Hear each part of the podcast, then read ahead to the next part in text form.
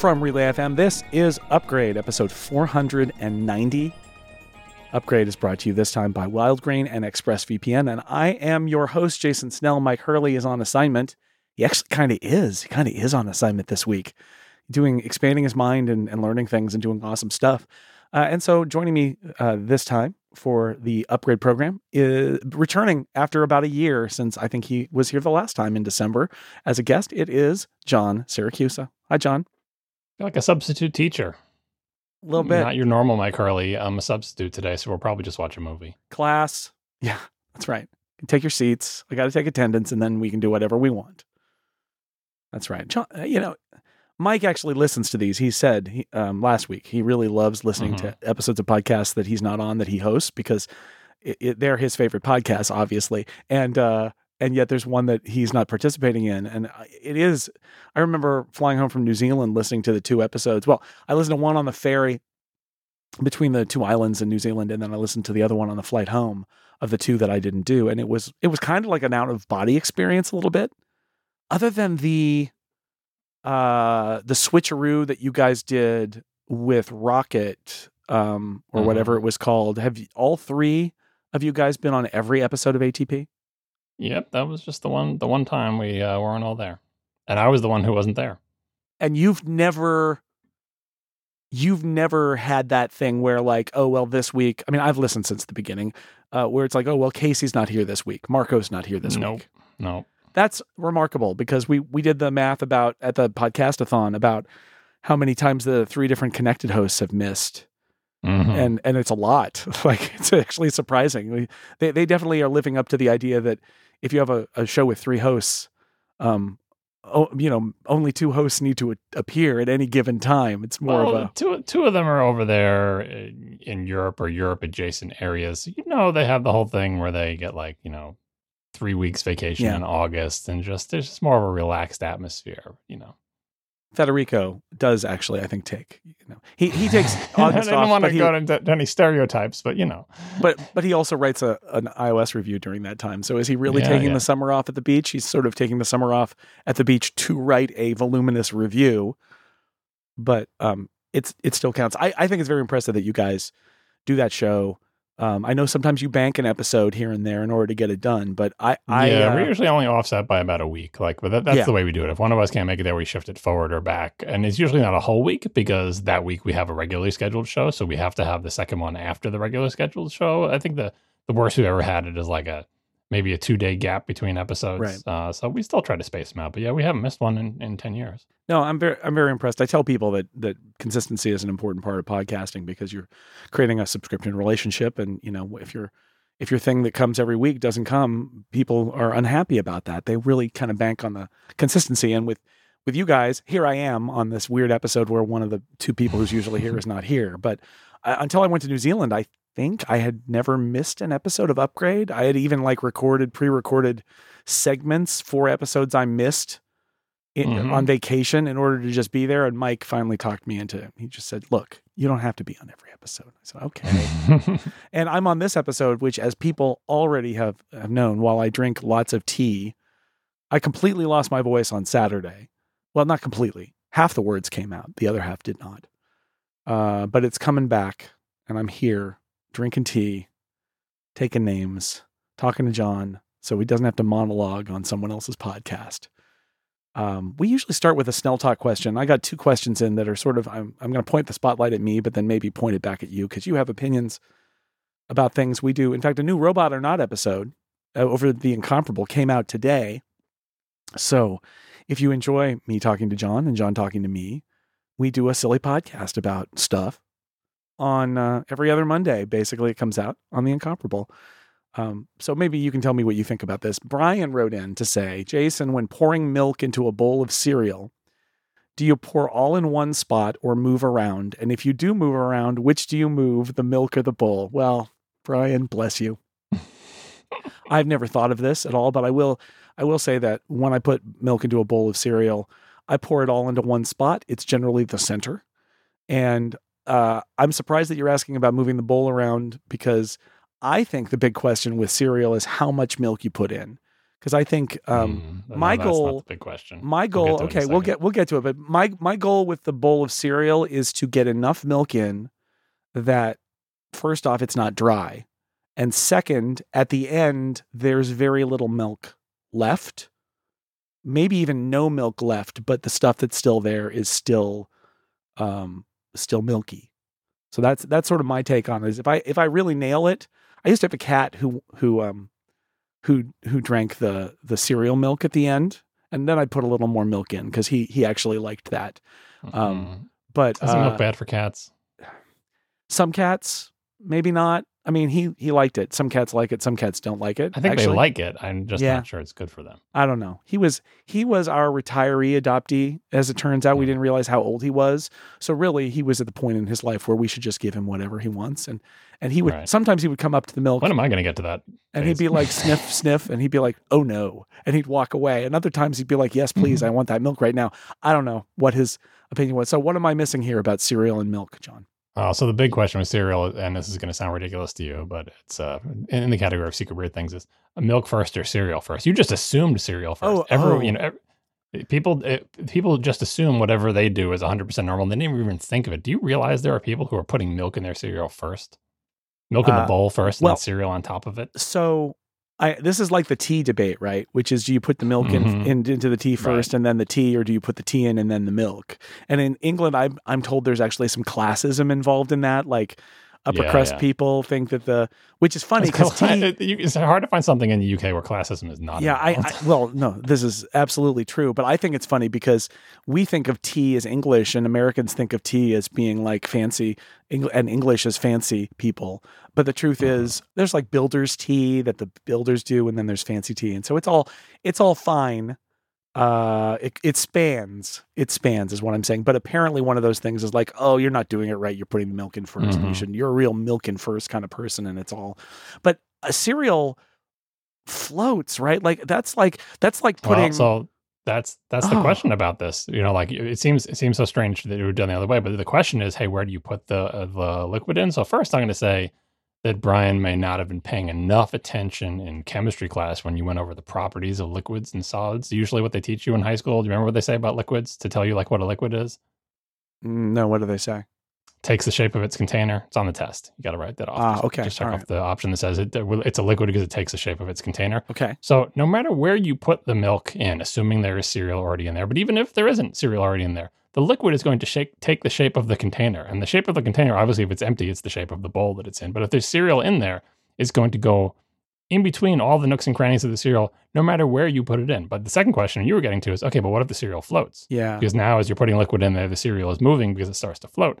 That's why you have to have different amounts, different rules, sort of, for filling things based on how much you know the cereal floats. Density of the cereal, right? Yeah, and that happens when you put the cereal in. When you put it in the bowl, if it's a floaty cereal, you can't put as much in because as you put the milk in, it's going to rise and then the cereal is going to spill over the edge before the liquid gets to the edge. You know what I mean? true. Yeah. I have precise amounts for all different kinds of cereal brands, and I know how high I have to put the milk in my bowl. And unlike you, my goal is not to be done with everything at the same time. My goal is to have a little bit of milk left because I like to have the second little helping of cereal to get rid of the milk that's left because one bowl of cereal is just not quite enough with the size of my bowls. Oh, interesting. And no, I don't move the bowl or the pour around. I pour on the edge so I can see better. Uh, and I don't move the bowl or the pour. And the, the thing that my daughter does with cereal, which drives me just up a wall, is is the final question you didn't ask, which is, hey, when you're doing this with the milk and the cereal, where are you doing it? She does it on the kitchen counter. She put she puts the milk and the cereal in the bowl on the kitchen counter and then carries a bowl full of milk and cereal sloshing as she goes into the room where she's going to eat it. Yeah. That's not right. Do it in the, do it at your place setting where you're going to eat it. You do not want to be carrying a bowl of cereal and milk around. All right. So I got some notes here that you're going to really love. One is um, the cereal that we have in the house, which I don't. Lauren eats it every day. I don't eat it every day, but I do eat it. I have it occasionally. I like I like some cereal with milk. Um, it's floaty. Um, sometimes we'll have raisin bran, but usually it's this kashi stuff, and it's good. Um, and I have it, and it's a treat. Um, it's floaty. It's not that floaty. It's flakes, right? flakes No, no, these are little. stuff? These are little hearts and circles. It's the they're, kashi. puff, they're puffs kind of like Cheerios. Yeah, exactly.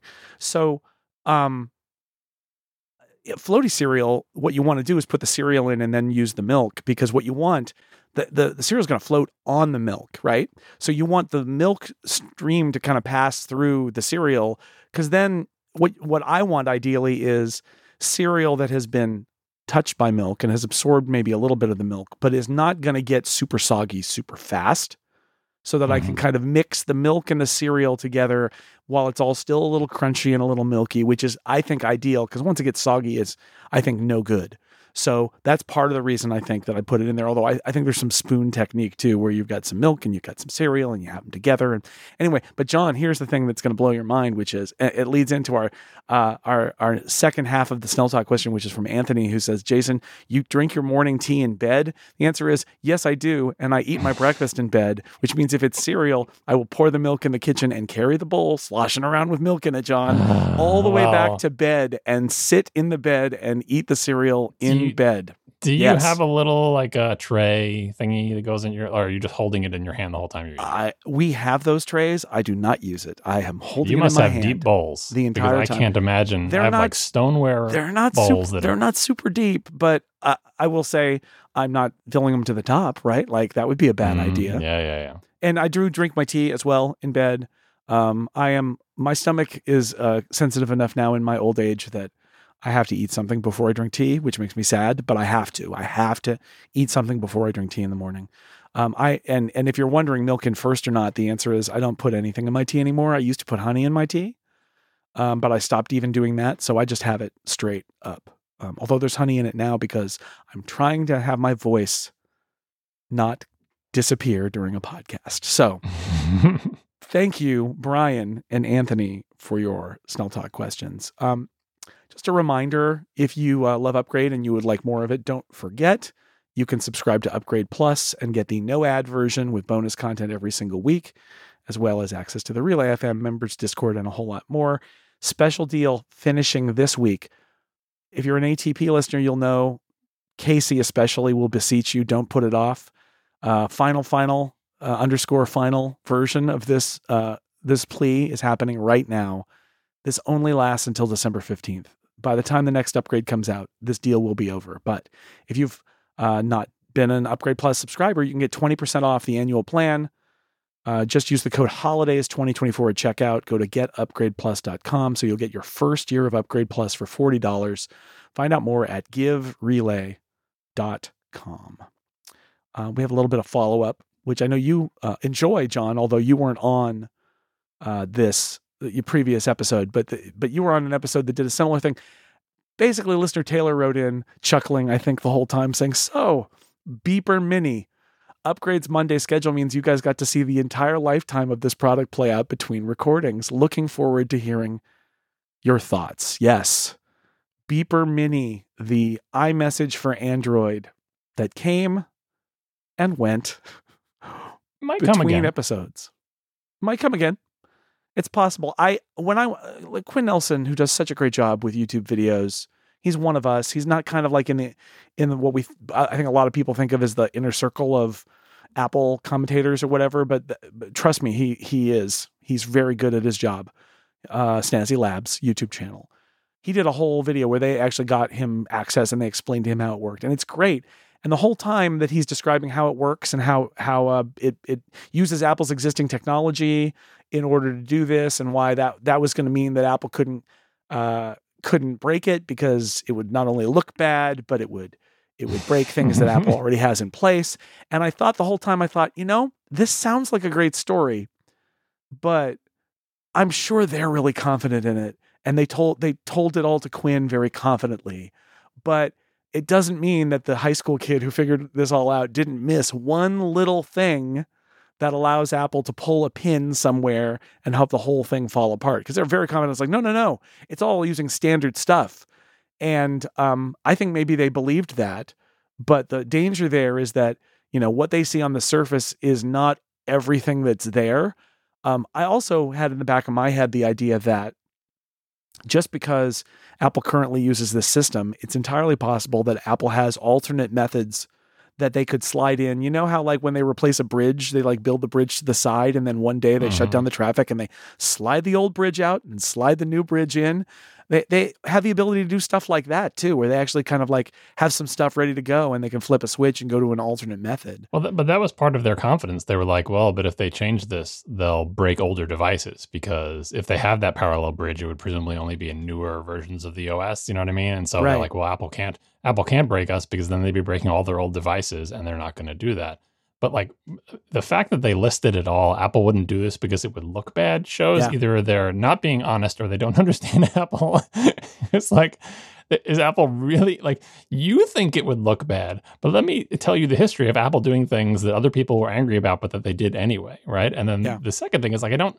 I don't understand what their technical foundation for thinking that the, they couldn't break this without breaking old devices was because, as I said in ATP, the the root problem here is uh, how does Apple uh, figure out whether something that is connecting to one of their services is allowed to, right? And the of the allowed to rules are pretty clear. If you asked Apple, they would say Apple devices are allowed to use iMessage, and they sell lots of devices, and those things connect. But the root problem is okay, but how do you tell that this is an Apple device? And Beeper was like, we found a way to make Apple think we're an Apple device. That's great and all, but you're not an Apple device. Yeah. And so you're not really using the service the way Apple intended it to. And the way they're the way they're getting it to work is say, well, we have some credentials that are from a legitimate Apple device. So we're just going to send them. And even though we are not that device, we're going to pretend to be. That's trivially easy for Apple to stop because Yeah. they'll just find out whatever credentials you're using and stop you from using it unless you're the device that was using it for the 10 years prior or whatever, however old the device is or whatever. And that just starts a game of cat and mouse. It's like, okay, well, we'll find different valid credentials. Okay, we'll do this. And that cat and mouse game, I don't think Apple wants to play for a long time, but they can play it forever. Apple has more money They than has. Than Beeper, you know, Don't get in an effort war with Apple, right? Um, this ju- this just in, John. The cat and the and the mouse are continuing to play the game because uh, in our chat room just sent a link saying that Beeper Mini now works again, but only if you've got a an email based existing Apple ID, not the Yeah. phone number registration. So they've taken that part out of the equation, and they're like, no, just use your real Apple ID. And uh, so, okay, uh, cat, I guess it's back in your corner. The mouse has Well, yeah, but, but the cat the cat has another thing. The cat has a team of lawyers, and like I, like I It's said true. ATP, uh, Apple can play the tech cat and mouse game forever, and they will win it. But they also have another game that is much easier and faster to win, which is, hey, you're not legally allowed to connect to our servers and use our service if you're not an Apple device. Uh, so, especially since Beeper's trying to make money off of this, it's probably pretty easy to send a bunch of lawyers and say, yeah, uh, you know, because there's got to be something in the terms of service that you agree to when you get an Apple ID that says you're only allowed to use Apple services with Apple device. Like that's in the legalese somewhere, I'm sure. So they can just Yeah. lawyer the way out of this as well. So there are many avenues to shutting down this business. The idea that the company thinks that they're going to be charging their customers two dollars a month and build a burgeoning business, and Apple's just going to look the other way, just seems highly unlikely. Well, so I I have some understanding of the idea of it makes Apple look bad in that Apple is under pressure in a lot of quarters, especially in Europe, about Mhm. iMessage. But you're right. The Apple's track record is first off, they make a lot of things that they do low key and they just say it's a security issue we fixed because security is a priority for our users. And they just do it like super basic. And also, their strategy with a lot of these um, regulators has been to push it to the limit and say, you know, uh, not not compromise, but instead be like, no, of course we we had to do this. That this is not opening up iMessage on Android. This is some company hacking our systems, and that that is, you know, pe- look, somebody in the EU is going to use this as an example of Apple being, you know, Right. they're diligent in closing their system. It'll be in a document somewhere. A politician will mention it and all of that. But it is consistent with Apple's behavior to basically be like, well, no, this isn't ex- an example of anything except some other company trying to hack into our system. And And, and it's not even hacking. It is straightforward, unauthorized use of network Yeah. service because the use is not authorized. It- it's not. It's not like hacking. It's not like they're exploiting a security Right. flaw or a buffer overflow or whatever. They are pretending to be an authorized thing, but they are not an authorized thing. And that I feel like is just so much, much more a legal policy thing. It's like, look, you're not asking anybody else who runs like WhatsApp or any of the other things to say, oh, and by the way, you should allow completely unauthorized uh, applications to use your network. No, no one makes that argument. So Apple is on very firm footing saying,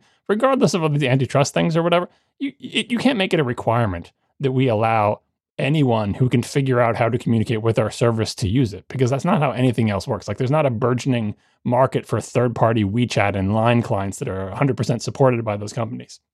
At least as far as I know. But either way, like it, it's a policy decision based on the network. Do you have a network that's used for instant messaging? Would you like to allow third-party clients or are you going to look the other way at third-party clients or are you going to be like we know Apple's going to be is no, if we're not supporting third-party clients for iMessage, don't get to use third-party client with iMessage. I know you can get it to work, but that's not the terms of service that you agreed to when you signed up for an Apple ID or whatever. Anyway, the the adventure continues, I guess, uh, Taylor, and maybe the entire lifetime of the product is not yet over, but I don't know. It's entertaining to to watch it, but um, that's that's it. I the fact that they charge for this product that I, I, I don't know. I I appreciate this happening. I'm I feel sorry for everybody who spent you know money or is uh, working at Beeper about. I mean, like this this feels like a doomed thing. I don't quite know why they're doing it. Yeah, unless they're hoping like Apple would say, "Oh, we we finally decided we're going to make iMessage for Android, but we don't want to bother making the app, so we'll do a deal with you where." You charge two dollars a month and you give us one dollar and eighty cents of that.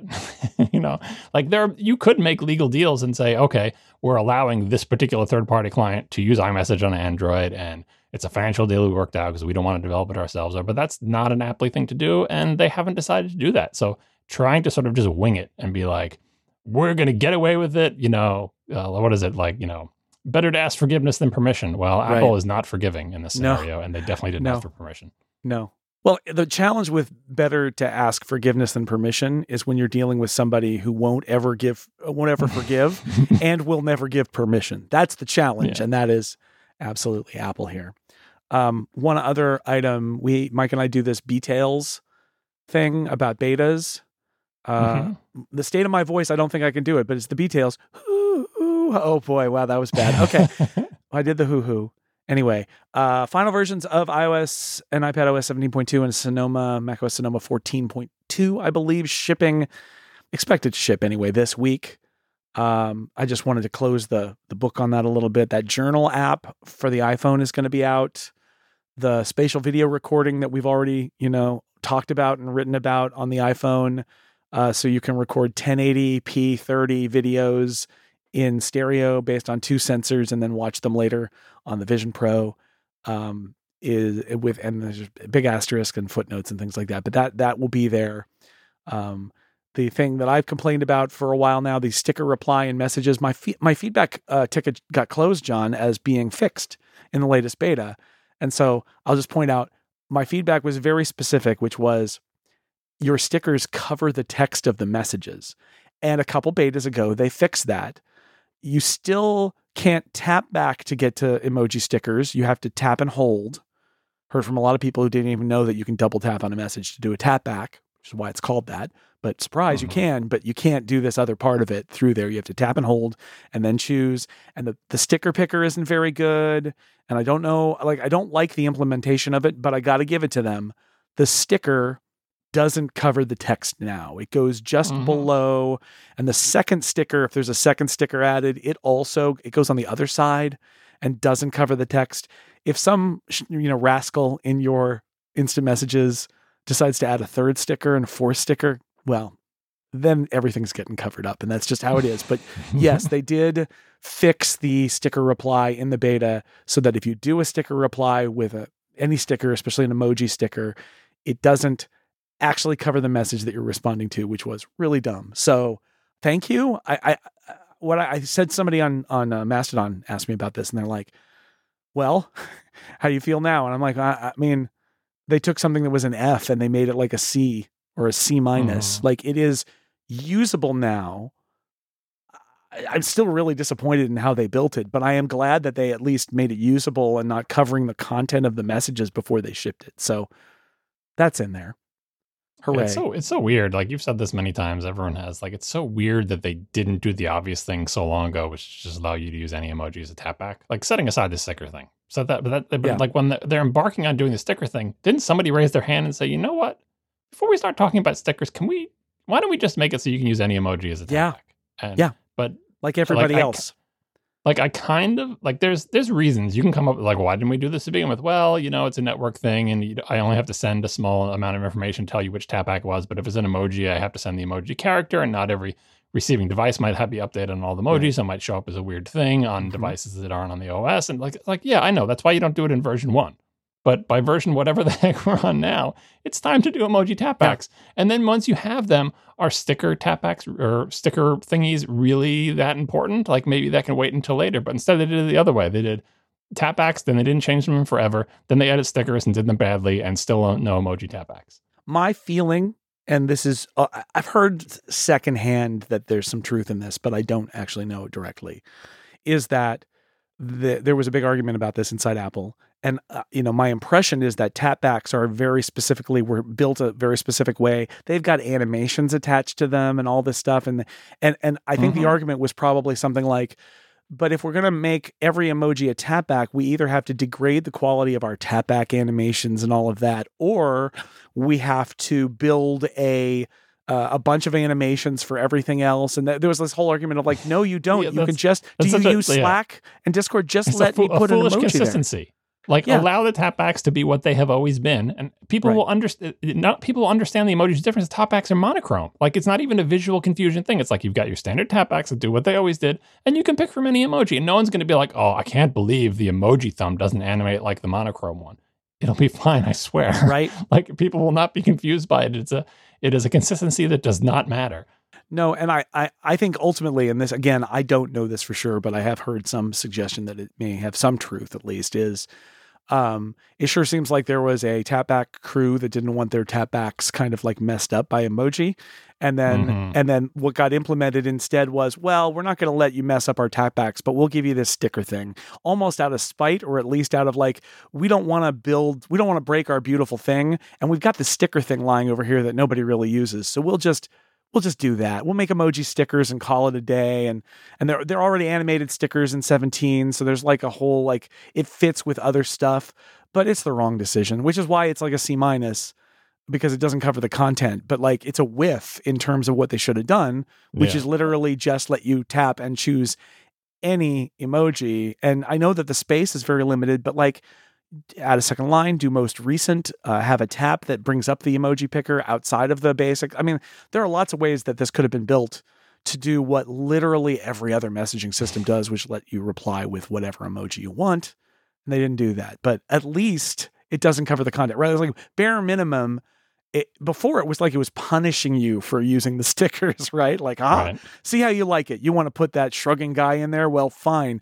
Everybody else will be shrugging because they won't be able to read what you're shrugging at. Ha ha! Take that, you. And uh, they fixed that part. So great. But like, do better. It's still not very good. It's just, it's just disappointing. But it is not actively bad. I guess I don't know. And I don't think the these the Tapbacks team made the stickers team cover the text. Like that was their own thing. Like, you know, there's no there's oh, no yeah. reason for that in, in this no. whole drama over should we do emoji. And but there is no there was never any pressure or impetus to cover the text with a sticker. Someone just decided to do that, and it was a bad idea, and they fixed it. So yeah, yeah. Also, um, I think James and I talked about this a couple of weeks ago. Uh, collaborative playlists in Apple Music was removed from the last betas. So the idea that you can invite your friends to a playlist, uh, not yet, apparently. So anyway, check that all out. Everybody's going to be getting updates probably this week. You can uh, do some journaling. I've had the journal app since the very beginning. Um, I like how it's built, but it took a while for things to even show up sort of in the journaling app. I mean, mm-hmm. it's beta. I get it. It's not it, it's not an app for me, but I do like the idea that Apple is building it based on an API. So other apps can take advantage of the sort of like what have you been listening to and what have you been doing and, and like I, I like that that it isn't completely walled off, but they're just sort of like building an API and then building an app that uses the API. That part's good, but it's just you know it's not ultimately going to be for me. I'm not a journaler. I'm sorry. Yeah. It's it's good to see Apple still doing that. I talk about that all the time in ATP. I don't have a good phrase for it, but the apps that are uh, built on libraries and APIs, um, mm-hmm. it's it's it always amazes me that Apple has ever done that and continues to do it. But they do. I mean, they can do it badly. We'll see how the journal app goes. But think about things like contacts, calendars, photos, it's hard to believe today, if you think about today's Apple, that those things are actually databases with APIs that allow us to have third party clients. And Apple ships first party clients for all of those things. And it has not destroyed the market for third party clients. And it has not made Apple make its first party clients work. It's just been a win, win, win, win. But it seems like anytime you talk to Apple about this type of stuff, they're like, that's not their first instinct. It's like, don't you see how great it's been to have APIs and public databases for things like contacts and photos and now journal like it's it's so good for everybody. You don't have to make every app on, in the world. Third parties can make it. You can have a a healthy third party ecosystem even though you make a default good bundled app with the, the phone right? This can all work. You should do this all and i know it's harder to do this than to make a proprietary app but they should do this all the time for anything remotely important. So i'm excited to see them do it with the journaling app. Obviously it depends on the, on the quality of the api if the api and everything is such that you really can't make a good third party app, or if the first party app is not good for whatever reason, and it's hard to make a third party good one as well, like it can go badly. But this should be their first instinct, especially on the phone where it's so hard to do anything else because it's just it's too it's too useful to have public access to to those databases through right. APIs.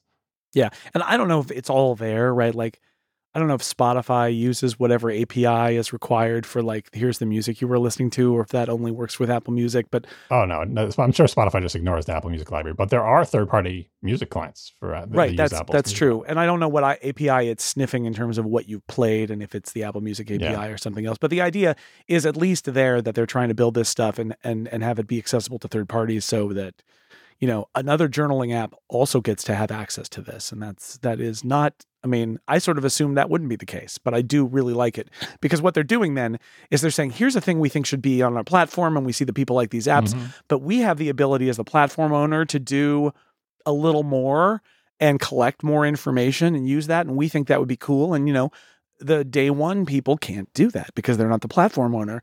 And then there's that moment where it's like that we so we've seen a need on our platform and we're going to write an app that's going to be a typical Apple like appeals to 80% but not 100% that uses that API, but that anybody else can use that API too. That's how it's supposed to work, right? I, I think ideally it becomes this thing that is an example, um, helps them build out the API and understand how it's supposed to work, and will be very useful for the you know people who are not going to seek out a journaling app a third party app necessarily just like mm-hmm. notes or calendar or anything else, right? Like it, it's good enough and that the people who want more will seek out an app that does more. And um, I, yeah i think this is a, a pretty good example of that so. But i'm still not going to use it probably because i'm i'm just not journaling.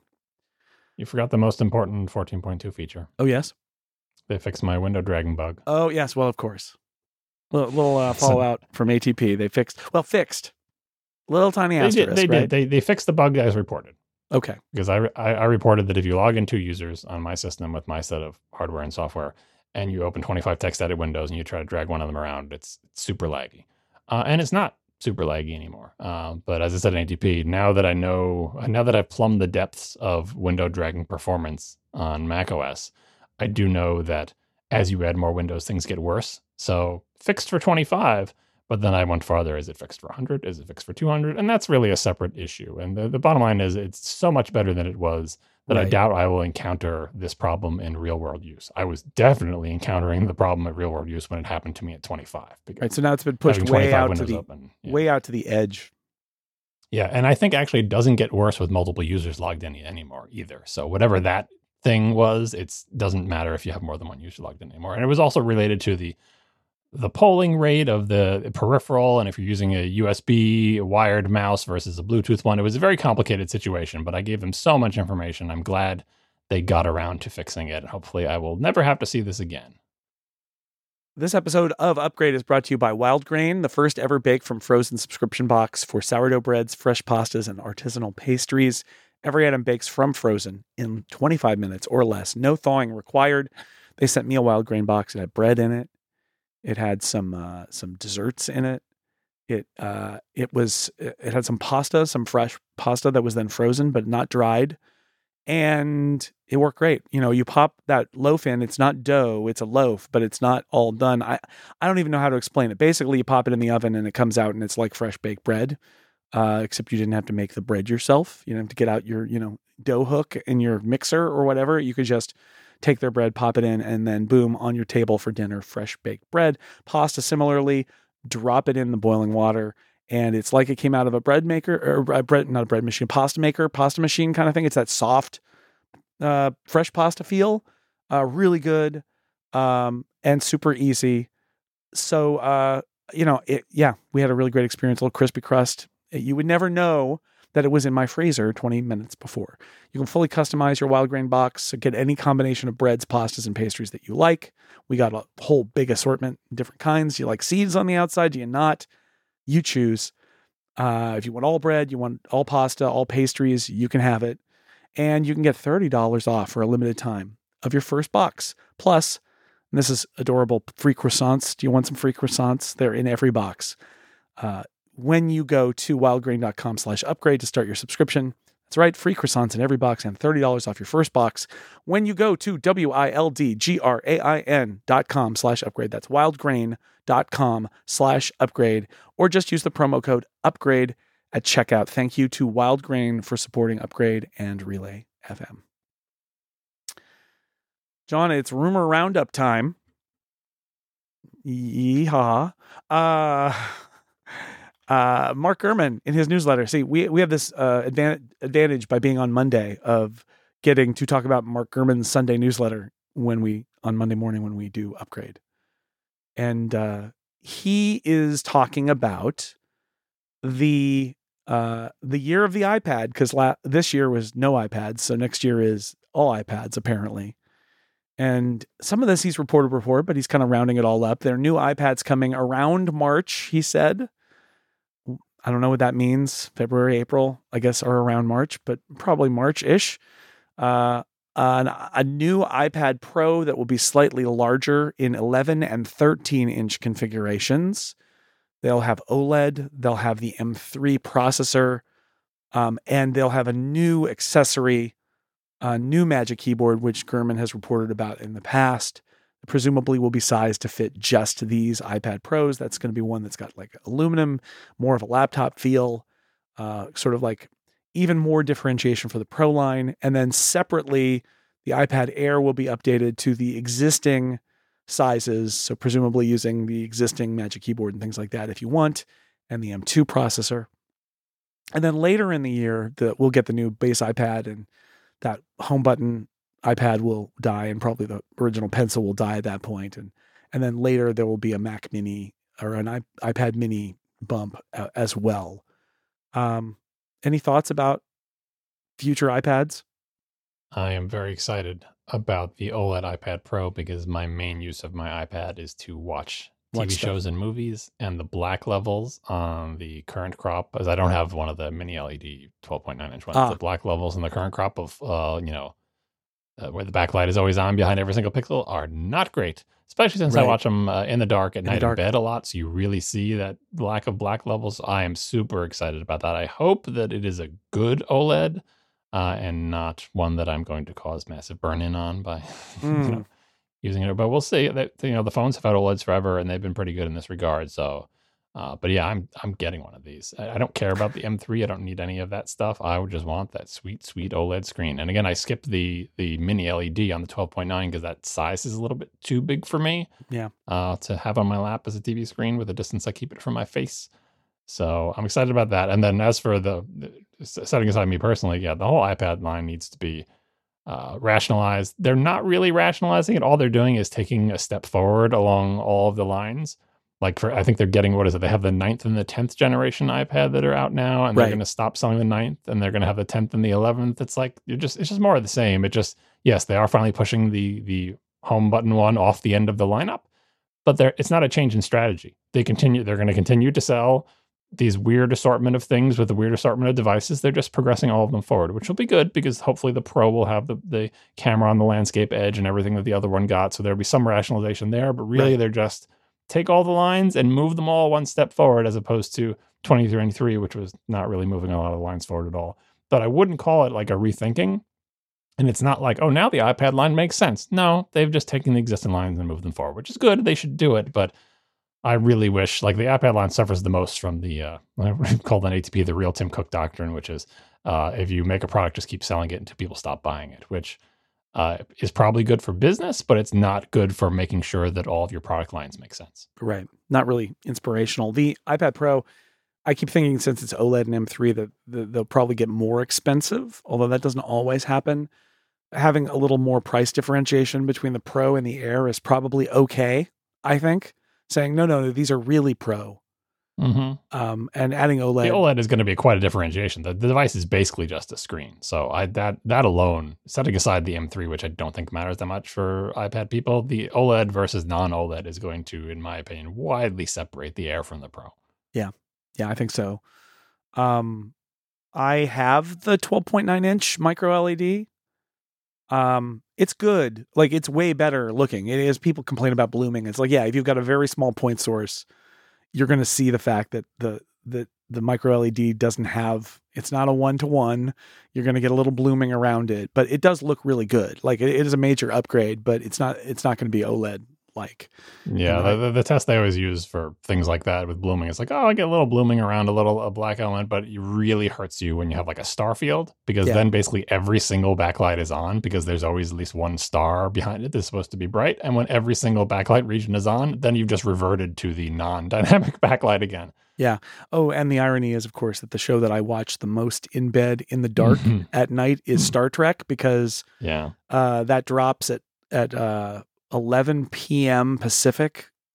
The new Star Trek shows generally drop around then, and if I'm awake, then I will just watch it right then. Uh, I don't do a lot of TV watching on an iPad in bed, but I do with that one.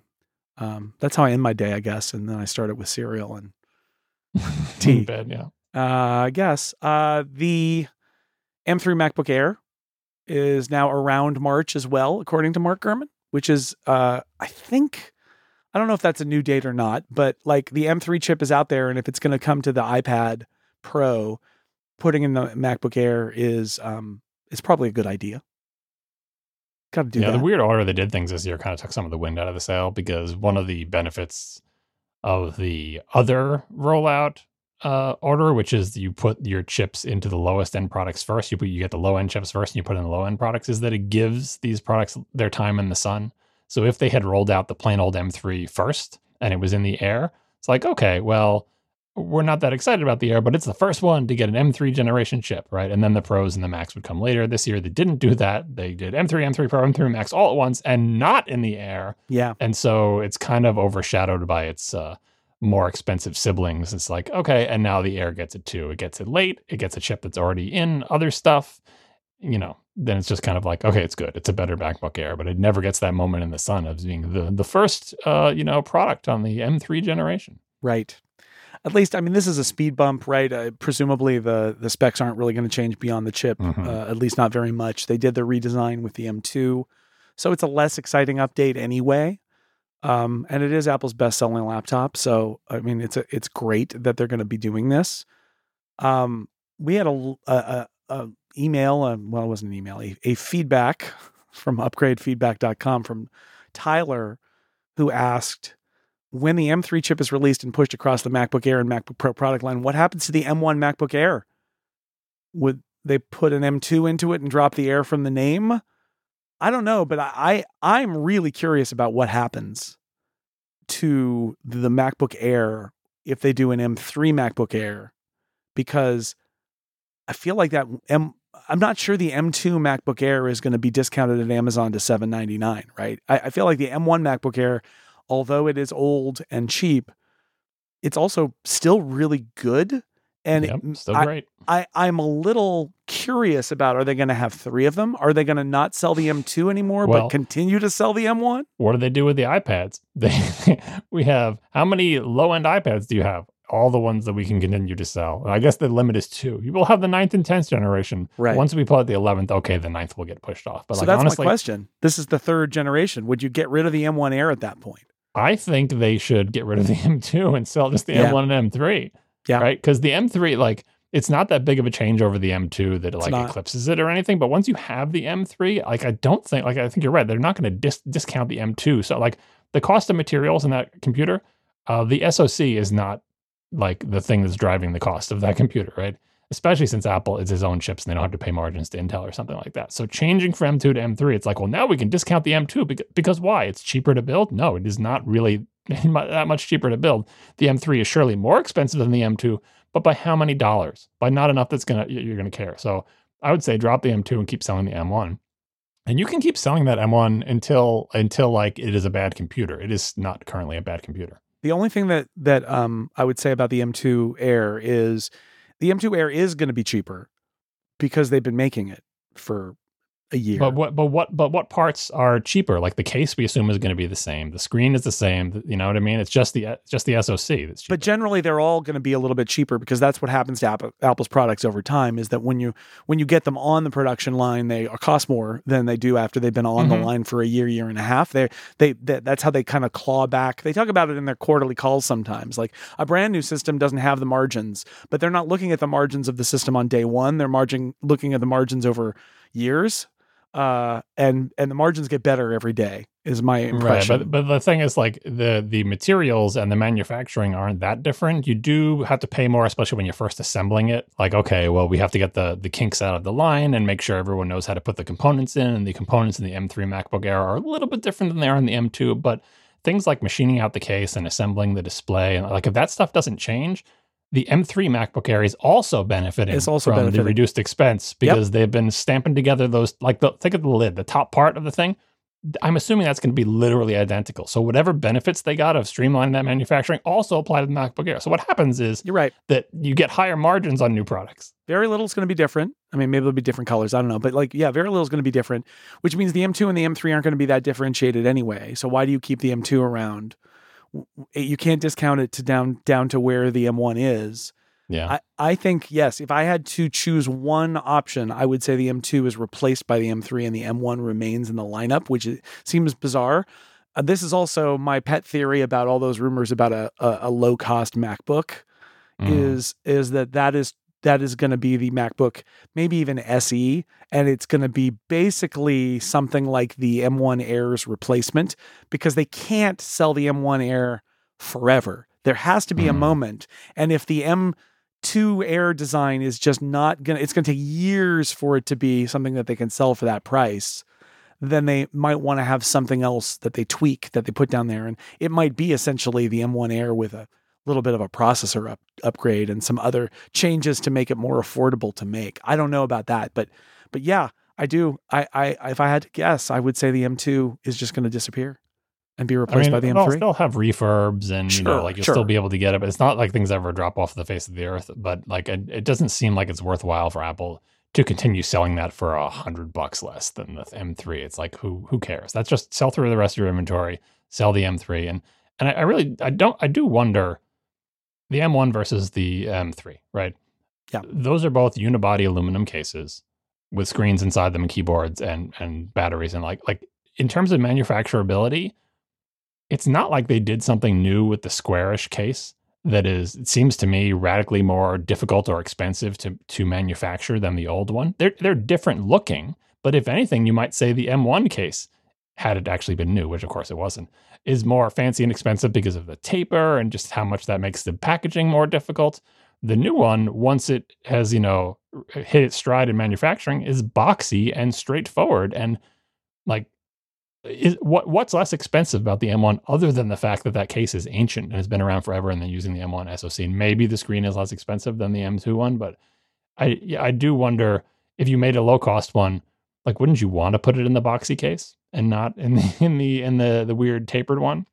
So I don't know. I don't I don't know where all the, the cost goes, but I feel like eh, the way the Apple way to make a low cost MacBook Pro is to make the M4 or MacBook Air rather is to make the M4 MacBook Air have a much better screen and now anything without a much better screen is the low cost one. Yeah. Whether or not it is less expensive or it just or they just raise the price of the MacBook Air, I don't know, but yeah, uh, what I'm saying is how do you get the cost out of these laptops? It's a unibody aluminum right. laptop with a battery and an SoC and a tiny motherboard. Like how do you remove cost from that? Right? What what is where is their cost that is wasted? Oh, we'll put an M2 instead of an M3. How many dollars do you think that saves you? $10, 15 like for Apple's cost, you know what I mean? Like that's not saving you a lot of money. So it is it is a bit of mystery. Of course, you could lower the you could make a low cost one by lowering margins, but Apple's not super into that. Not that's not going to happen. No, absolutely not. Uh, Gurman also reports that the Mac Studio and the Mac Pro probably won't get update upgraded until the end of 2024 at the earliest, if not 2025, which I think is a little bit of a bummer. Um, I suppose that says something about how many Macs they can change at a time, and also maybe about the status of the Ultra variant of the M3, yeah, assuming it. that that exists. Yeah. Uh, yeah, I don't think because again, I don't think there's much they have to do to change uh, either of the well, for setting aside the Mac Pro for the Studio. It's not like that case is too old and needs to be revised or isn't fitting needs. The Studio case is fine. Everything in that the computer is fine. The only question is, what do I put in it? Where's the Ultra? I mean, they could do a Mac Studio now if they just put a Max in it, but they're not going to do that, right? So, and the Ultra, the question with the Ultra is, can they economically make that with their current N3B process that they're making everything with? Or do they want to wait for the next more economical process from TSMC? And that seems like it would have to be the long pole. Uh, we're not going to make an Ultra until we can make it on N3P or N3E or whatever, uh, and that's not going to happen in time for you know the end of 2024 at the latest. Therefore, that's when the Mac Studio comes out, which is probably fine. It's a little bit embarrassing that some the M3 Max like laptops can outperform the uh, like the M1 Ultra and some things, but the M2 yeah. Ultra is still kind of hanging in there. So yeah, that's that's that's fine. And I think this is another sort of weird side effect of going three nanometer, in that it has sort of changed how things are rolling out.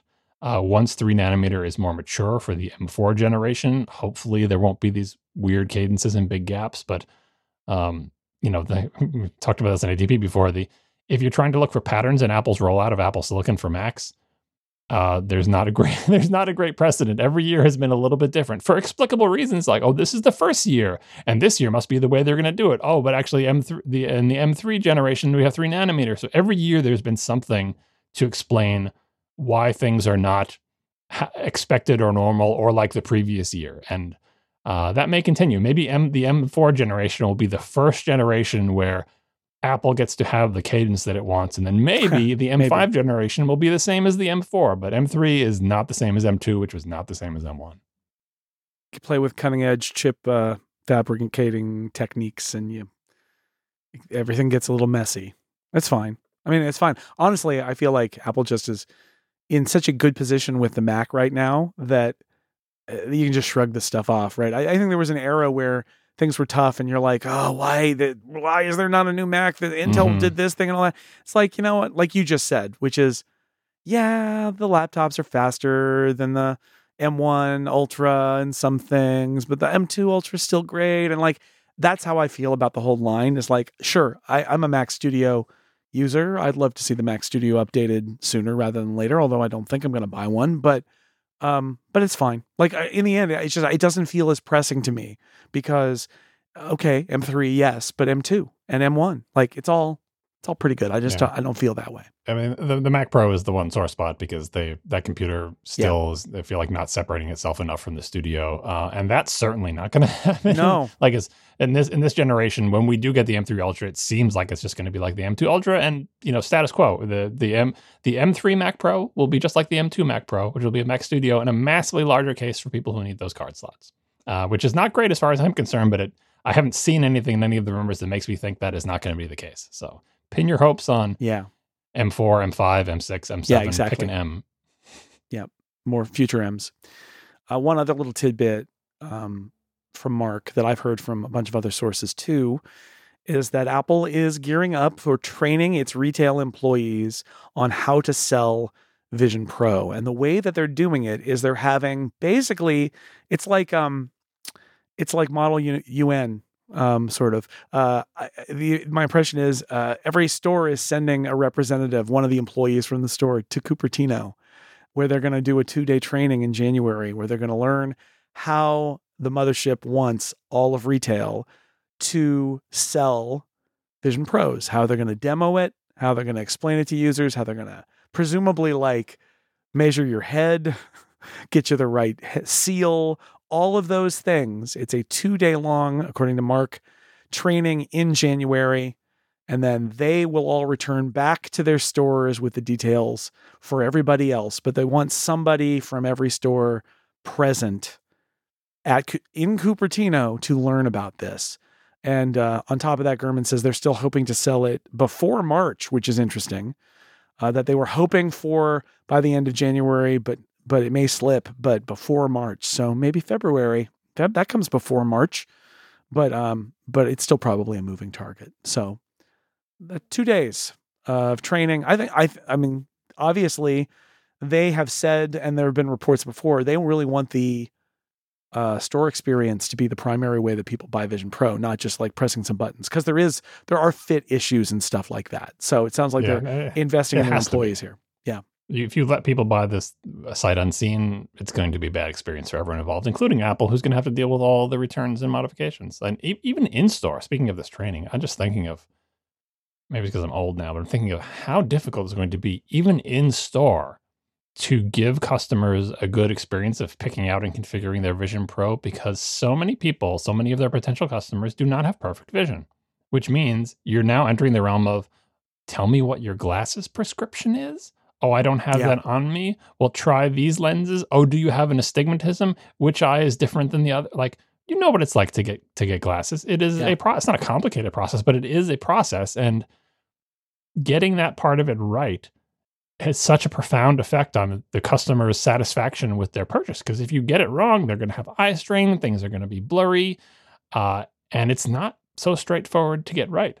Uh, and so I imagine a lot of the training has to mean yes, there's the fitting to your face and adjusting the straps. But that I feel like is tractable. It's like fitting in any kind of retail environment. Let's get this garment or this piece of equipment to fit you. But the lenses, the glasses thing, that is something usually when you're selling a product you don't have to deal with. Please give me some of your medical information that you probably don't have on you, but that is crucial to your enjoyment of this yeah. product.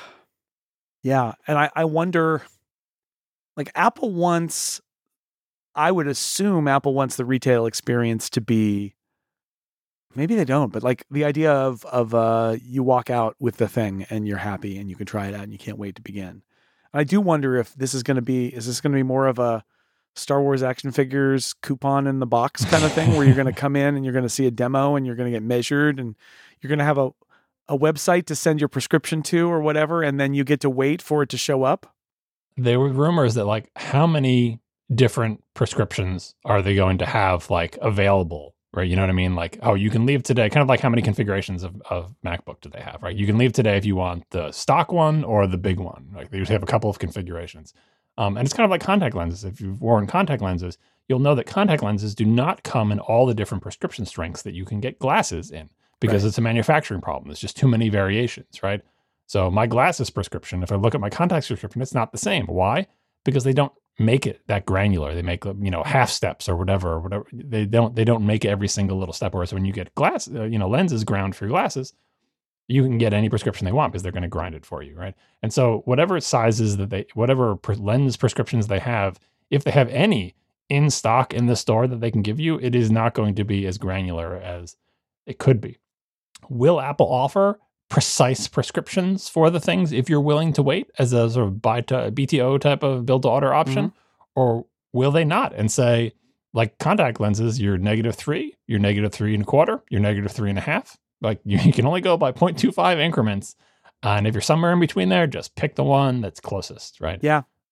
Yeah. And there was uh, one report, I think maybe from Mark Gurman, about how one of their challenges was going to be to stock the lenses, right? Because you could do that, right? You could literally have here are the lenses that we cover in store and we keep them in the back and we, you know, you wait over here and like you said, you build it out and and uh, and then get them out of there with it. It's going to be it's going to be a challenge. I have full faith that they're going to be able to succeed in this challenge because every time I feel like Apple has tried something ambitious with the store, they have, if not succeeded, they have figured out how to make it work. Mm-hmm because they're highly motivated and they're very good at, at doing their retail stuff.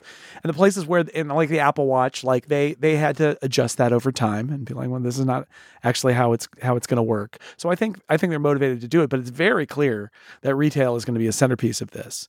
Um, and and I think for good reason. I I you know.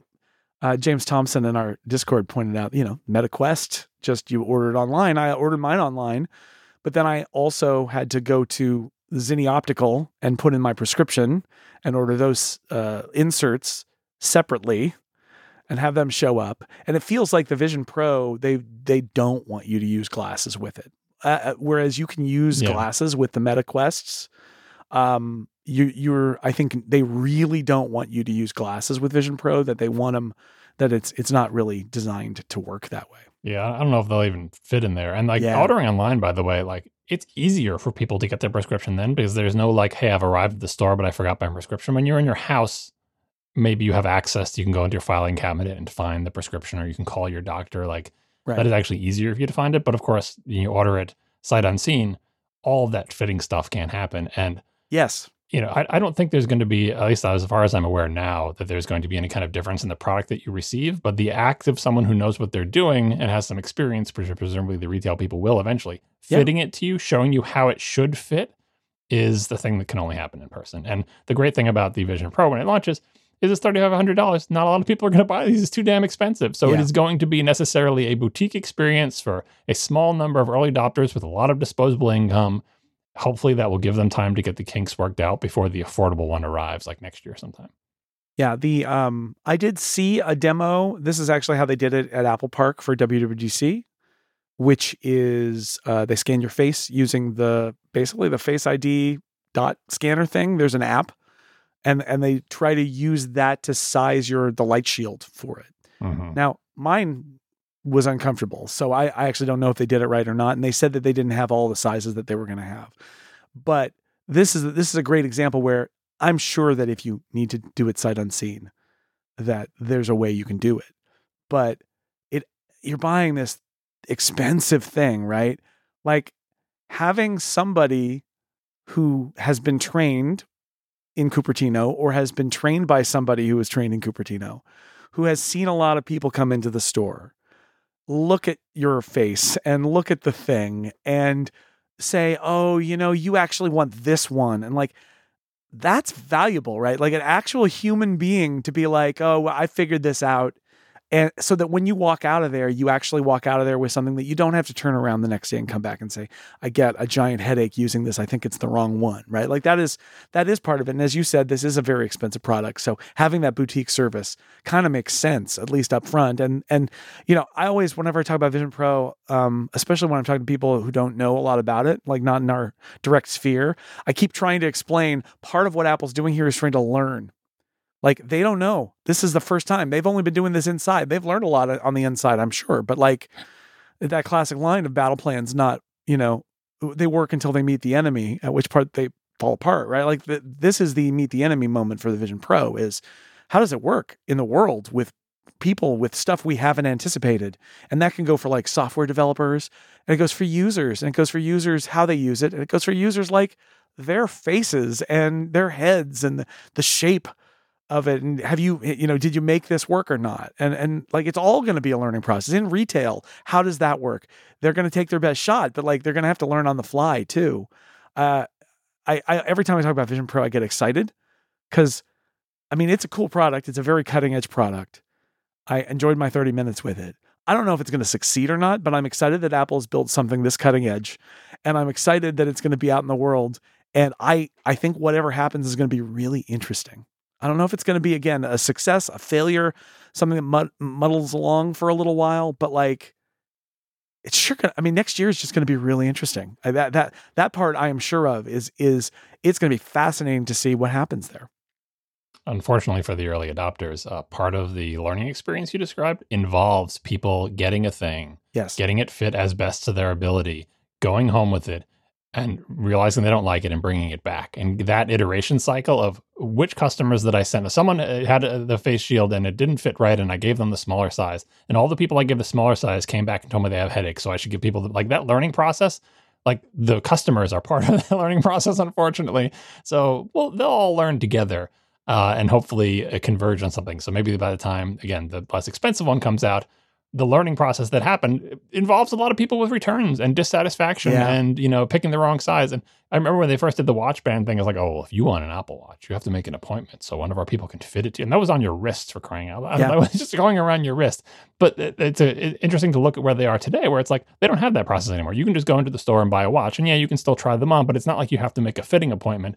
And the other thing that's important and apple will hope this will happen we'll see if it really will is people know their Apple Watch sizes now. I get this size band in this style. I put the thing in this hole. I get this size watch. People who have bought lots of Apple Watches, they know this about themselves the way they know like their jean size. If this product is successful, the face shield consternation and the prescription stuff will sort itself out. So when people are buying their fourth one of these in seven years from now or whatever, maybe they'll already know I know I want the G size face shield and I need this strap. And when I get the prescription, I should get them like this. That's if the product is a success. That's the ideal case. But that really has happened with the watch. I know because my wife has had an Apple Watch since the beginning and she gets a new one very often and she knows all her specs. And when she goes to buy one, there is no complicated fitting process. It is very straightforward because she knows what she wants. So, uh, fingers crossed for that actually happening with this. But those early adopters, they're going to figure it all out. It's tough out there on the cutting edge. This episode of Upgrade is also brought to you by ExpressVPN. If you're looking for something new to watch during your holiday downtime, this ad is for you. Maybe you've already watched Home Alone too many times this year.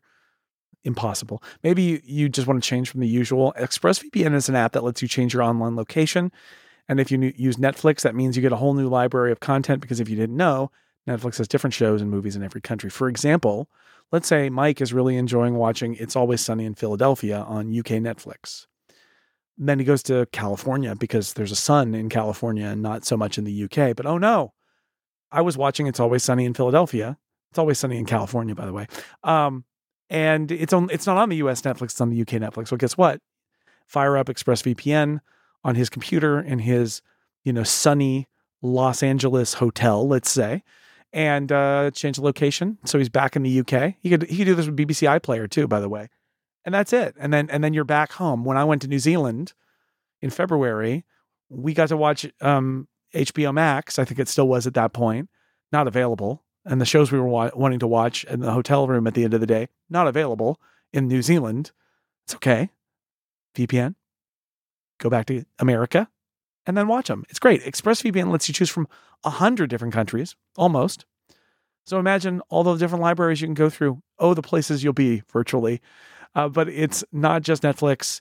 It will access anything. I mentioned BBC iPlayer, Disney Plus, YouTube. There are all sorts of things. You're moving where your computer is with the magic of VPN. And of course, VPNs can be slow, but people love ExpressVPN, ExpressVPN because it's so fast. There's no buffering, there's no lag. HD streams. So this holiday season, gift yourself a brand new library of content. Go to expressvpn.com slash upgrade right now, and you can get an extra three months of ExpressVPN for free. That's E-X-P-R-E-S-S, vpn.com slash upgrade. ExpressVPN.com slash upgrade to learn more. Thank you, ExpressVPN, for supporting Upgrade. John, last week I wrote an article about uh, default apps, and it was prompted by uh, a, a, a, listener, I guess, or a reader, somebody who's posted on Mastodon, and they said, "What do you recommend?" I'm going to get probably going to get a new MacBook Pro. What do you recommend for apps? And I I, I hadn't really thought of it in that way because I kind of assume that so many people, especially who listen to us or read my stuff, are going to be migrating from an existing Mac and they've been using the Mac a long time. But this person seemed to be very much like I'm starting from scratch what should I do? And I thought that was an interesting exercise into the sort of end of year.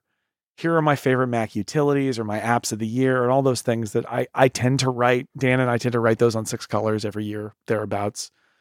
Um, and then I stopped myself because I went on this little journey where I started to think, okay, somebody who's coming to the Mac who doesn't have a whole history and a bunch of utilities that they rely on and wants to know how to get started and I was kind of taken aback because as I walked through this approach, I kept thinking Apple's default is pretty good and that maybe you should start with Apple's default. And it used to be back in the, and you remember this, back in the early days of OS 10, right?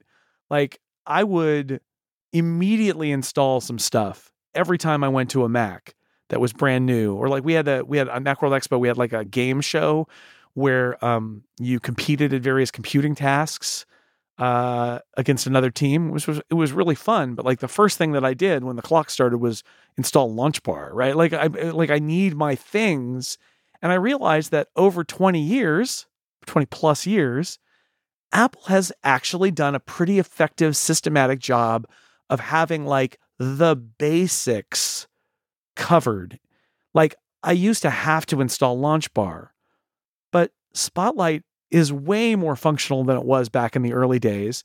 And it's a good place to start. And then if you want more, you could get LaunchBar or any of the other launchers that are out there, Alfred, Raycast, Quicksilver.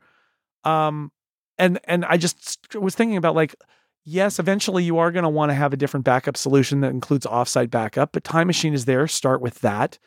You could you can get if you or if your company requires you to have something like Dropbox or or Box or whatever, sure, but you could also use iCloud in the meantime. And and I I ended up actually kind of struggling to think of what what gaps Apple has left kind of untouched. And the best I came up with was Clipboard Manager, which I feel like Apple has left Clipboard untouched. Other than the iCloud clipboard sharing, which only works for me a fraction of the time, I I feel like the clipboard is untouched since 1984.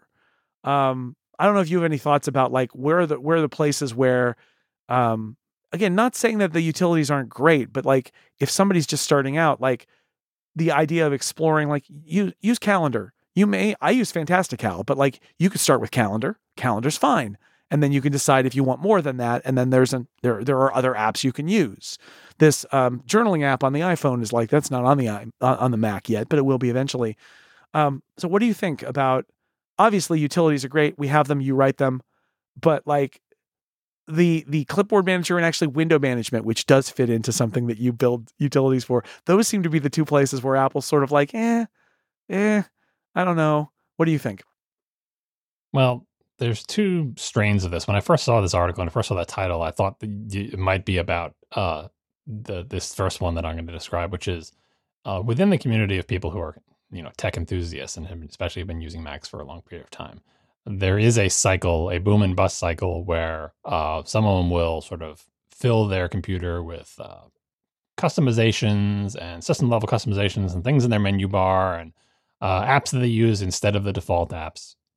And they'll do that because that's what you do when you're a tech enthusiast. And they'll reach a point where they're like, you know what? I've gone too far. I have too many icons in my menu bar. Too many of my things are customized. Uh, using a Mac without them feels too alien and they get into a minimalist phase. Marco's done this a few times to be like, yep. you know what? I'm just going to use the, the default Mac the way it is because that way there's like, I've eliminated the setup process because I get a new computer every eight months and I hate having to set it up. And so now I'll just get used to the defaults and it saves a lot of time. But someone who's new to the platform is that's not going to be their experience. They haven't gone through a boom and bust cycle of adding crap to their Mac. They're right. they're a clean sheet, right?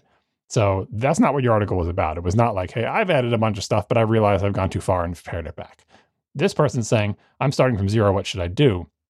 And I think the the uh, that what you wrote is definitely true, and the part of it, uh, you know, the thing that comes with the suggestion to start with the defaults is the idea. The thing that we experience as tech enthusiasts is that either we don't want to or shouldn't be responsible for supporting someone using a new third party thing. So, say someone is like, I'm new to the Mac, what should I use? And you say, Oh, you should use this, this, this, this, this. You're kind of on the hook now to help them figure out how to use those things. How do I install them? How do I deal with updates? How do I pay for this?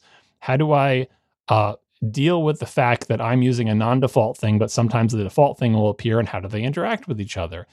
And that's not really a support burden you want to take on. So I think tech enthusiasts learn don't suggest all your favorite weird programs to someone who's new on the Mac because it'll be confusing to them. And do you want to be answering their questions about that? Like, and you know, how does how does 1Password interact with Keychain? And how do I, you know, why why does uh, the Keychain not work in Chrome? Well, previously, or even just getting the new Apple extension to work in Chrome. How do I deal with that? It's like it's like you, you get to the point where like I don't want to deal with that, but really setting aside your support burden, mm-hmm. people should add things to their Mac as their needs dictate. Maybe they don't care about the same things that you care about. And when their needs dictate, like, you know what, I've been using the calendar app, but it doesn't do this thing that I want to do. And if you know for a fact that Fantastical does it, at that point, suggest Fantastical. Yeah. They will adopt Fantastical and they will figure out how to incorporate it with the rest of the calendar stuff and how to deal with it. Or like, at their own pace. They will they will have ownership. They're like, I had a need. I was dissatisfied with the default calendar. I asked a friend for advice on which calendar I should use based on the features that I want. I went and, and purchased and downloaded and installed Fantastical. I figured all that out. I figured out how disk images work, whatever the things they're figuring out. Like they did that for this one app, this one custom app that they made, they picked. Everything else is stock, but now they're using Fantastical.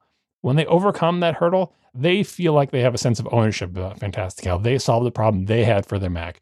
And they need to repeat that process over the course of many, many years before they get to the point where we're all at, where we have 17 different apps yes. that we know that we like and use. You, there's no shortcut. You can't shortcut them by saying, let me save you some trouble.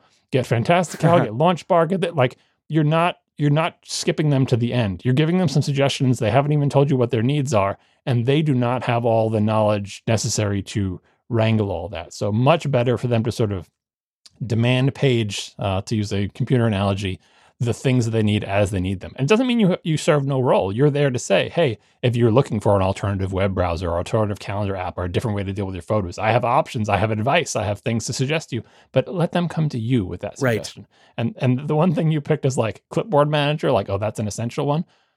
Like I know why you feel that way. I feel that way too. I 100% agree. It's ridiculous that they haven't incorporated yet. But I'm not entirely sure that someone new to the Mac realizes that's a gap. And that is the the final thing that I'll say on this topic is sometimes they will never come to you and say, "Boy, I wish I could have clipboard history," because it just doesn't occur right. to them.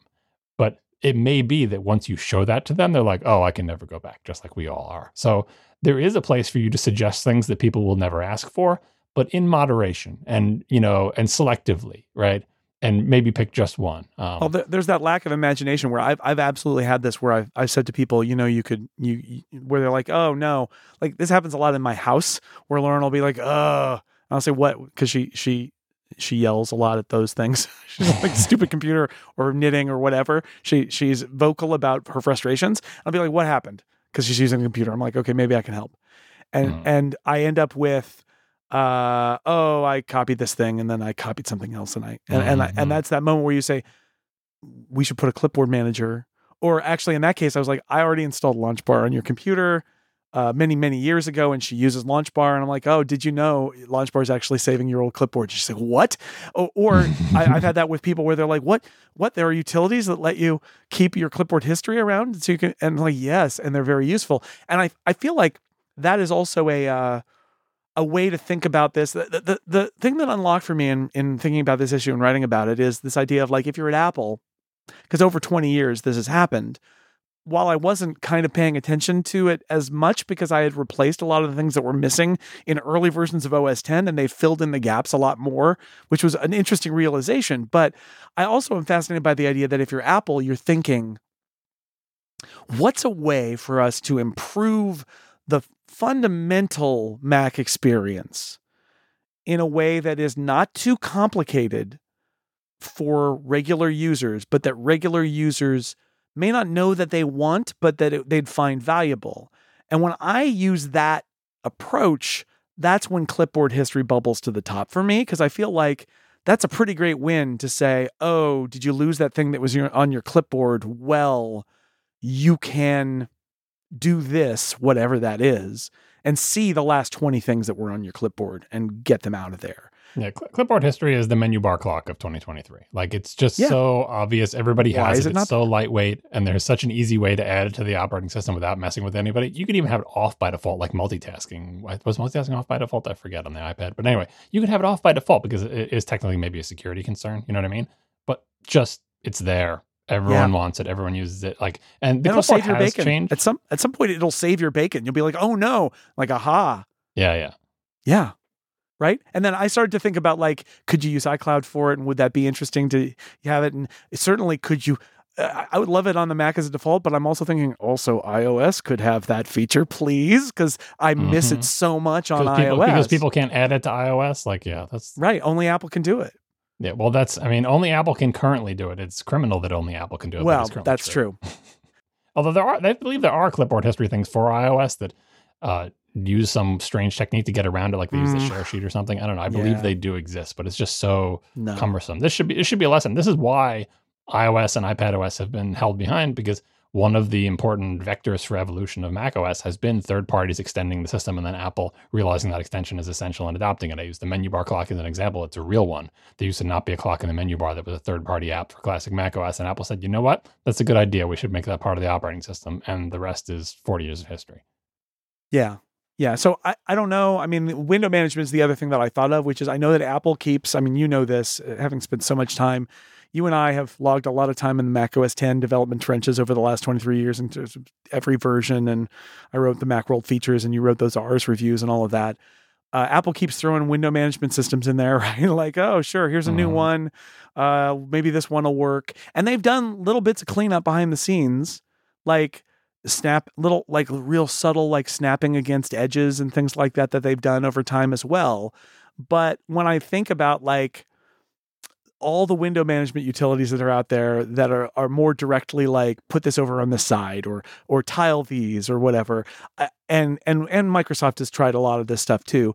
That's another thing that it strikes me it's like yes there are window management things that Apple hasn't tried yet on the Mac and I wonder if they could do something there. But honestly that's about all I could come up with where I felt like there's total green space. I don't know if there are other things that you think where Apple's like could really improve the default life of Mac users um, with with some new functionality. That that was the best I could do. On the window management, though, I feel like and maybe that's I would take a different approach to that because, it, as you mentioned, Apple has added so many things to macOS since the dawn of macOS 10 related to window management. They've only ever essentially removed one of them, which was uh, spaces in two dimensions. Do you remember when spaces used to be up down instead of just left and oh, right? yeah, yeah, it yeah, like a, right. It was like a grid. Yeah. That is the only one that they have nope. backtracked that They're I can all still recall. there. And, and all of right? them. But every, yeah, they just keep adding them, right? Yep. And for the most part, they're complementary. Uh, like they added Stage Manager. Did they get rid of Mission Control? No. Nope. Did they get rid of Spaces? No. Nope. Did they get rid of window snapping? No. Like, Nope. did they get rid of the Zoom box? No. There's everything they've ever thought of, and I guess It's single window mode with the purple dot, but that was the only in beta, right? Right. Right. So, given that, and given that I think all the things they've tried, there's somebody out there that probably likes them, and they're mostly useful. I think people who like two dimensional spaces probably miss it. But the, I, I'm going to say the same thing I said when I was on MPU, which is we are at the point with window management on the Mac where Apple, the the you know, the best thing Apple can do is make public APIs sufficient such that a third party could have implemented Stage Manager. You know what I mean? Like Right. Stage Manager is Apple's attempt to do a window thing. But we're at the point now where they've added so many different things, and still some people are like, well, I would like it to be like this. Well, I would like it to be like that. It's time to make an API. Make an API, public API that apps in the Mac App Store, sandboxed apps, and you know, like like real officially supported safe apps using public APIs can do window management things. And that doesn't exist on the Mac. There are third party apps that are outside the Mac App Store that try really hard using private APIs to do cool stuff like that. But that's not a great solution. Those apps tend to break and Apple frowns upon them and they, you know, they're not great, right?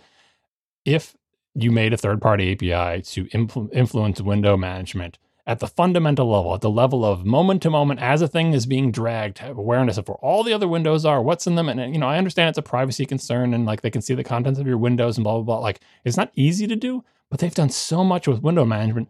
This is the only viable next step to really solve this problem once and for all because the, because of all the things that they've made everybody is like nah it's good maybe i use it maybe i won't like third parties third party opportunity let a million window management apps bloom. Right now it's amazing that people have gotten by with all these window management apps with the tiny sipping straw that they get to use to access stuff. And by the way most of them don't work through uh, it with sandboxed apps anyway. It is such a grim scenario on the mac. I mean it's worse on obviously on the ipad and iphone when there's nothing. But on the Mac, the the things that you have to do, the private APIs that you have to discover from uh, decompiling things or looking at header files to figure out how you can figure out which windows are on which screen and what spaces they belong to and what apps own them, let alone be able to manipulate them, let alone to be able to get the contents. Like it's just such a nightmare to do that stuff, which totally precludes anybody, any third party implementing something like Stage Manager. But if the APIs existed for implementing Stage Manager, A, Apple used them to implement Stage Manager, and B, Right. everyone who has a better idea than Stage Manager can make their own idea and, and try it out in the market. And then we might converge on something that is better than Apple could then fold back into the operating system and the life cycle continues. Yeah, they could do a uh, a real journaling app thing there, right? And say, "Oh, we're we built these a- APIs that are open now, and we use them, and you can use them too." I don't think that's ever going to happen. Um, are there? Uh, do you see any other empty spaces where you think like, oh, that would be a, a place on the Mac that Apple could add some functionality? And if you want, you could pitch it across all the platforms because that was one of the reasons that I modified my shared clipboard uh, history to include iOS was because I feel like that's how you get a that's how you sell it inside Apple Yeah, is probably yeah. like, oh, every device will share the clipboard. Will you have a clipboard history, not just the Mac, because it's I think a lot harder these days to say I have a Mac only feature I would like. it not impossible. It's just harder. Yeah, I mean, window management, you could make the pitch for that because all Apple has similar difficulties in the iPad where they keep trying different things, and the iPad customer base seems less satisfied with them. So if they made an API and you could say this, this, these hooks, this API for understanding where all the windows are, being able to manipulate where they are, being able to move them, being able to, you know, get tiny thumbnail images of them, be able to control them and switch among them. All those APIs will be on the Mac and the iPad. Um, a, that would be revolutionary for the iPad because only Apple has been allowed to play in that sandbox, and B, it is a way to pitch it. But uh, thinking outside of window management and like other type of features, I think you're right that they've incorporated most of the the low hanging fruit here. I mean, honestly, I, what I would say is there's lots of stuff that ostensibly exists but doesn't work very well. That I would prefer that they just on the Mac in particular, I would prefer they just make all that stuff work better. I mean, simple things like Sure. network shares in the Finder, fundamental oh, operation of the Finder, being able to mount network shares. Why is it so bad?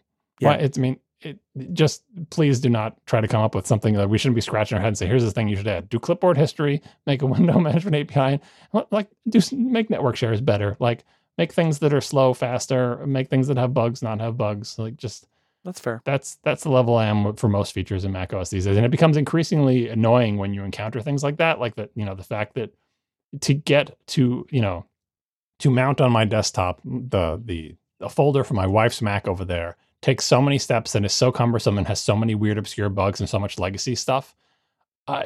When they add Stage Manager, I'm like, okay, so you added Stage Manager, your next take entirely new way to deal with Windows, but still doing network stuff in the Finder sucks. That's that's a not a great set of priorities as far as I'm concerned. The uh, other question I had for you was Are there any apps that Apple apps that are like default experience apps that you choose over available third party apps? And I'll say that the I looked at mine and I think music, I guess I would say, and Safari. But like I'm not using calendar, I'm not using mail. Um, I'm not I'm not using those apps. Um, I'm not using Spotlight. What about you? Are there are there defaults that you embrace? I mean, Safari is my default web browser, but I do Yeah. run Chrome pretty much 100% of the time, despite the error network change Yes, indeed. thing, as ATP listeners will know about. Um, let's see. I use the default terminal. I know there. You Oh, know, yeah. I, I think I have like iTerm two installed and stuff Yeah. like that. But the, whatever advantages the third party terminal apps have have not been sufficient to dislodge me from. It's good. It's good. I use the. It screen sharing you app now in Sonoma as well because the screen sharing app is so good now.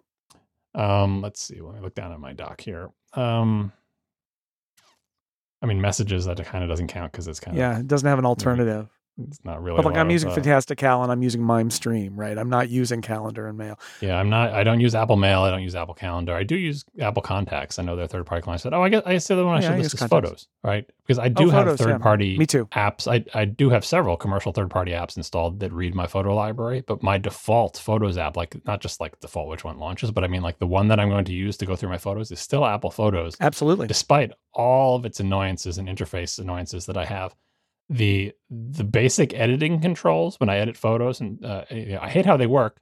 Right, I hate how cropping works. I hate how much about that UI. Yep. But the little sliders for levels and contrast and brightness or whatever, I am used to those particular knobs. You can get way more knobs in other apps, and you can get way fewer knobs in other apps as well. And I have all those apps installed, but I am most comfortable taking a first pass at photos and adjusting them in the Apple Photos app, despite the fact that I want to throttle the people who have designed the UI for that. Simply because, like, which knobs do I have? I think Apple gives you the right set of knobs. The only thing I really, really, well, the only knob that I really think is it's not the wrong set of knobs that works so poorly is at this point, Apple's little band aid heal thing is embarrassingly bad compared to all the ML powered ones that are in all the other apps I use.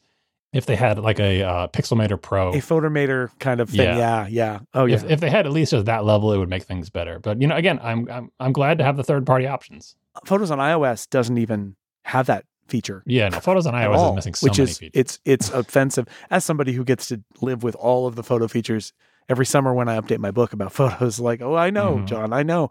Um, I realized um, reminders and notes. I, I don't have a third Oh, yeah. To do anything. I, I throw a lot of stuff in reminders, and although I I don't use pa- pages, I do use numbers for some stuff, and I used to use Keynote when I gave presentations, but like. I, and BB Edit is where most of my stuff goes. I do use notes for lots of stuff, especially stuff that syncs. Whenever I'm like watching a movie for a podcast, I just take the notes and notes. It's it, and I know it'll be there on all my other devices, and they're they're both very good reminders and notes. They've done a lot of that. Those keep getting advanced every every year or two um, as time goes on, and they're very they're very good apps. Yeah, it's another case where I use the defaults. I do use reminders and notes, despite the fact that they both have little things that annoy me. So notes on the Mac annoys me when I when I update it on my phone and the Mac app has been open the entire time and it's not updated. And the way I fix that is by quitting notes and relaunching it. That should never happen, but it does sometimes. Um, does. and the second thing is reminders. Uh, you know, it's I, I think of, the reason I didn't mention these is I think of them as mostly as phone apps because I'm getting the reminders on my phone most of the time as I'm going through my day. But there is a Mac, you know, copy of that app, and I do look at those same reminders on my Mac from time to time. But when I will like log into, uh, you know, switch to my account on my wife's Mac, I'll see reminder notifications for things that I did yesterday. They'll pop up, and it's like I marked that off on my phone yesterday. Why now, Mac, are you showing me this notification now? The Mac Yeah. doesn't yet know that I marked it off. Either way, it's like it's not a big deal. Uh, You know, I can either mark it again or just close it and it will go away. But that type of thing, I feel like shouldn't happen. And yet, I continue to use it, the default reminders app, because despite those minor annoyances, it's built in, it's everywhere, and it, it, you know, I don't need anything more than what it offers. I just wished it worked a little bit better. Yeah, I had an interesting UI hole that I fell in that I haven't written about, but um, so Google, it all starts with Google disappointing me. So, well, no, I guess technically it starts with Amazon disappointing me. Amazon's uh, Echo uh, got so bad in interrupting me to try to advertise things that I replaced it with a Google um, Nest Home Mini. I don't know, a little Google screen in my kitchen. Is it the little hockey puck thing? no, no, it's got the one with the screen. Oh, okay, yeah. Um, because Oh, I like you had the Amazon Show, yeah, the Amazon the Echo Show, Show. Ads, the Echo Show. Oh, and, and plus it would say, by the way, here's a thing that you don't care about, and I hate it. Mhm. So I It's got time the for Google you to one. reorder tea. The, the Google one is better. I know the Google one is better. Um, but it uh, it- okay. So I switched to it in part because I'm using AnyList as my shopping shared shopping list for my family. Using that for a long time. And again, it's that thing about like I know there are other solutions, but at the time it was the best choice, and now we're in inertia mode there. So when I was looking, number one thing we did in the kitchen, other than timers, was adding things to the shopping list. So like I'm shopping for the Google thing and thinking, can I replace the the Echo? And the answer was yes. There is AnyList support in Google. It was great. So I, I I get the Google Home. We have it for a few months, and then I get an email from AnyList saying Google has decided to just stop supporting syncing with its to do lists and third parties. Google discontinues a product that never. Happens. I know. Impossible, right? So, uh, very frustrating. Uh, we start using our iPhones and our Apple Watches to put things on the shopping list because there's a sync with reminders for AnyList. And then I had that moment where I thought, you know, you can just share lists and reminders. Yeah, yeah. And they now are shopping lists too. You can mark them as shopping lists and they organize them just like AnyList did. And I thought, oh, okay, yeah. Like why why am I doing this? I should just okay, so that's great. So I made it. We now have a shared shopping list that doesn't sync with AnyList. Any list is gone. I cancel my subscription. And now here we are. And then I fell into the hole, which is Apple by default seems to think that every device you own should get a notification whenever somebody who isn't you adds an item to a shared list Mhm, mhm. by default. So, you know, I'm writing a story and it says Lauren put tomatoes on the shopping list. And I'm like, Mhm. okay. Hey, at least at least it doesn't just say like Notes does. You know, has made changes and doesn't tell you what they are. Oh, mi- yes. The, oh, the mysterious changes. So then I'm like, okay, notification center. No, it's not there. And, and the thing is about reminders, you can turn off notifications for reminders. I don't advise it because it's Yeah, that's the reminders. Turns out what you have to do is you have to go to the list and choose manage shared list, the place where you invite people to the list. hmm And in there is notify when adding items, completing Yeah. items. And you have to uncheck it. So you have to go into reminders, you have to go into that list. There and and you know what? That's okay. But what it's missing is a thing that says on all my devices. I'd love the option of saying Yeah. because I've been playing whack a mole with every device where I forget that I'm even doing it. And then suddenly I'm on my iPad and it says, Lauren added spaghetti to the shopping list. I'm like, God, I got to do it again. And I just keep doing it over and over again until eventually all the notifications stop. And then Lauren says, Oh, look, Jason said put Coke Zero on the list. And I'm like, You can turn that off. Uh, and we play the whack a mole game on all of her devices too.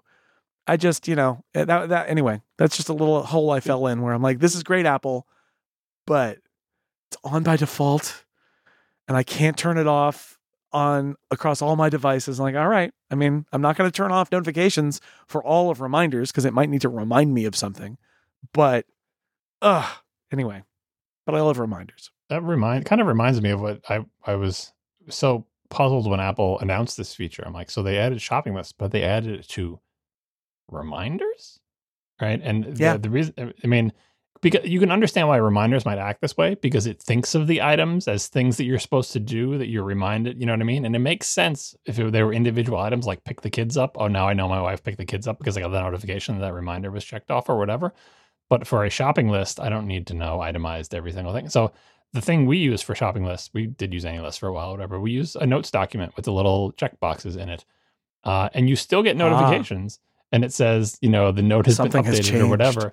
But Yes. like, but reminders just seems like I, I just think of reminders as individual items rather than lists of things. Whereas if they had integrated, you know, i- if you're going to take AnyList type functionality and add it to an Apple app, I would have added it to notes first instead of reminders. But hey, you know, and I tried the reminders thing, but we went back to our notes thing, which is not great either. The reminders one is a great example of a 1.0 product that third parties do better.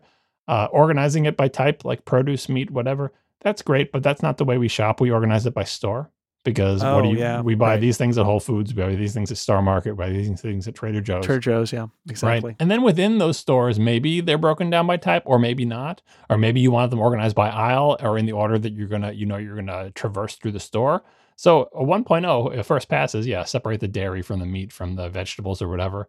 Uh, but you know, the fancier third party apps that do this type of thing will let you organize by store and well, you know, how do you want it sorted when you check them off? Uh, no, notes will just shuffle the checked off ones below the unchecked ones but my wife wants to sort the checked off ones alphabetically and notes won't do that for you and makes it difficult to do manually so Wow. there's an example of where apple has a good product that's a good 1.0 and there are tons of third party products that can do this better um, I, but again, with the notes one, like AnyList, AnyList doesn't use the notes database. They have their own database that syncs between things.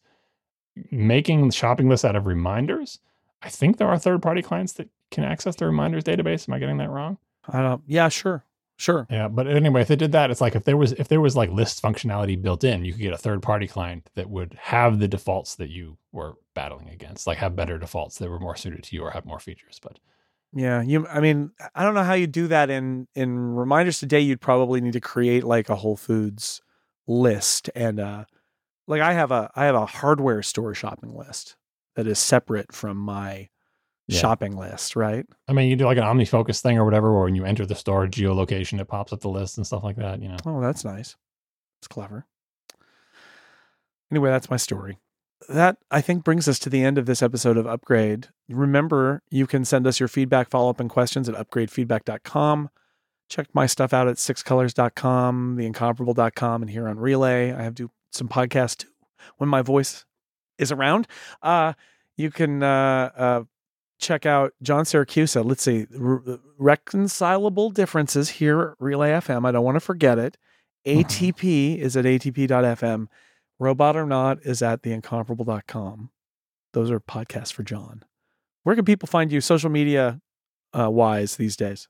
I'm uh well, I used, I'm at Siracusa at mastodon.social. Hmm. Uh that's where I'm doing all my social networking. I am on threads and uh what's the other one? Bluesky. Blue Sky. But I try to spend all of my time and energy on Mastodon. I do occasionally pop up those other ones looking for mentions. But if you're looking for me, uh, I'm on Mastodon. All right. And I am uh, Jay Snell at Zeppelin.flights on Mastodon. I am also on Threads and Bluesky, but not not that not that much. Um, and and uh, members, thank you for supporting us with Upgrade Plus. Thank you to our sponsors, Wildgrain and ExpressVPN. Thank you to Mike for uh, expanding his own horizons this week. We uh, we support this. Good job on assignment, doing the work, putting in the work. Uh, thank you all for listening. And most of all, thank you, John Siracusa, for being my guest on a Monday morning. Uh, pleasure as always to spend some time talking about stuff with you. Anytime you need a substitute teacher, I'm here. All right. Uh, now we're just going to put on Home Alone. I think that's what happens for the rest of the for the rest of the class. Uh, except for the, I guess, honor students will get a little uh, upgrade plus. But otherwise, thank you all for listening. This brings us to the end of our podcast. Uh, Mike will be back next week, and we'll have very exciting uh, upgrades business to attend to then. But until then, goodbye.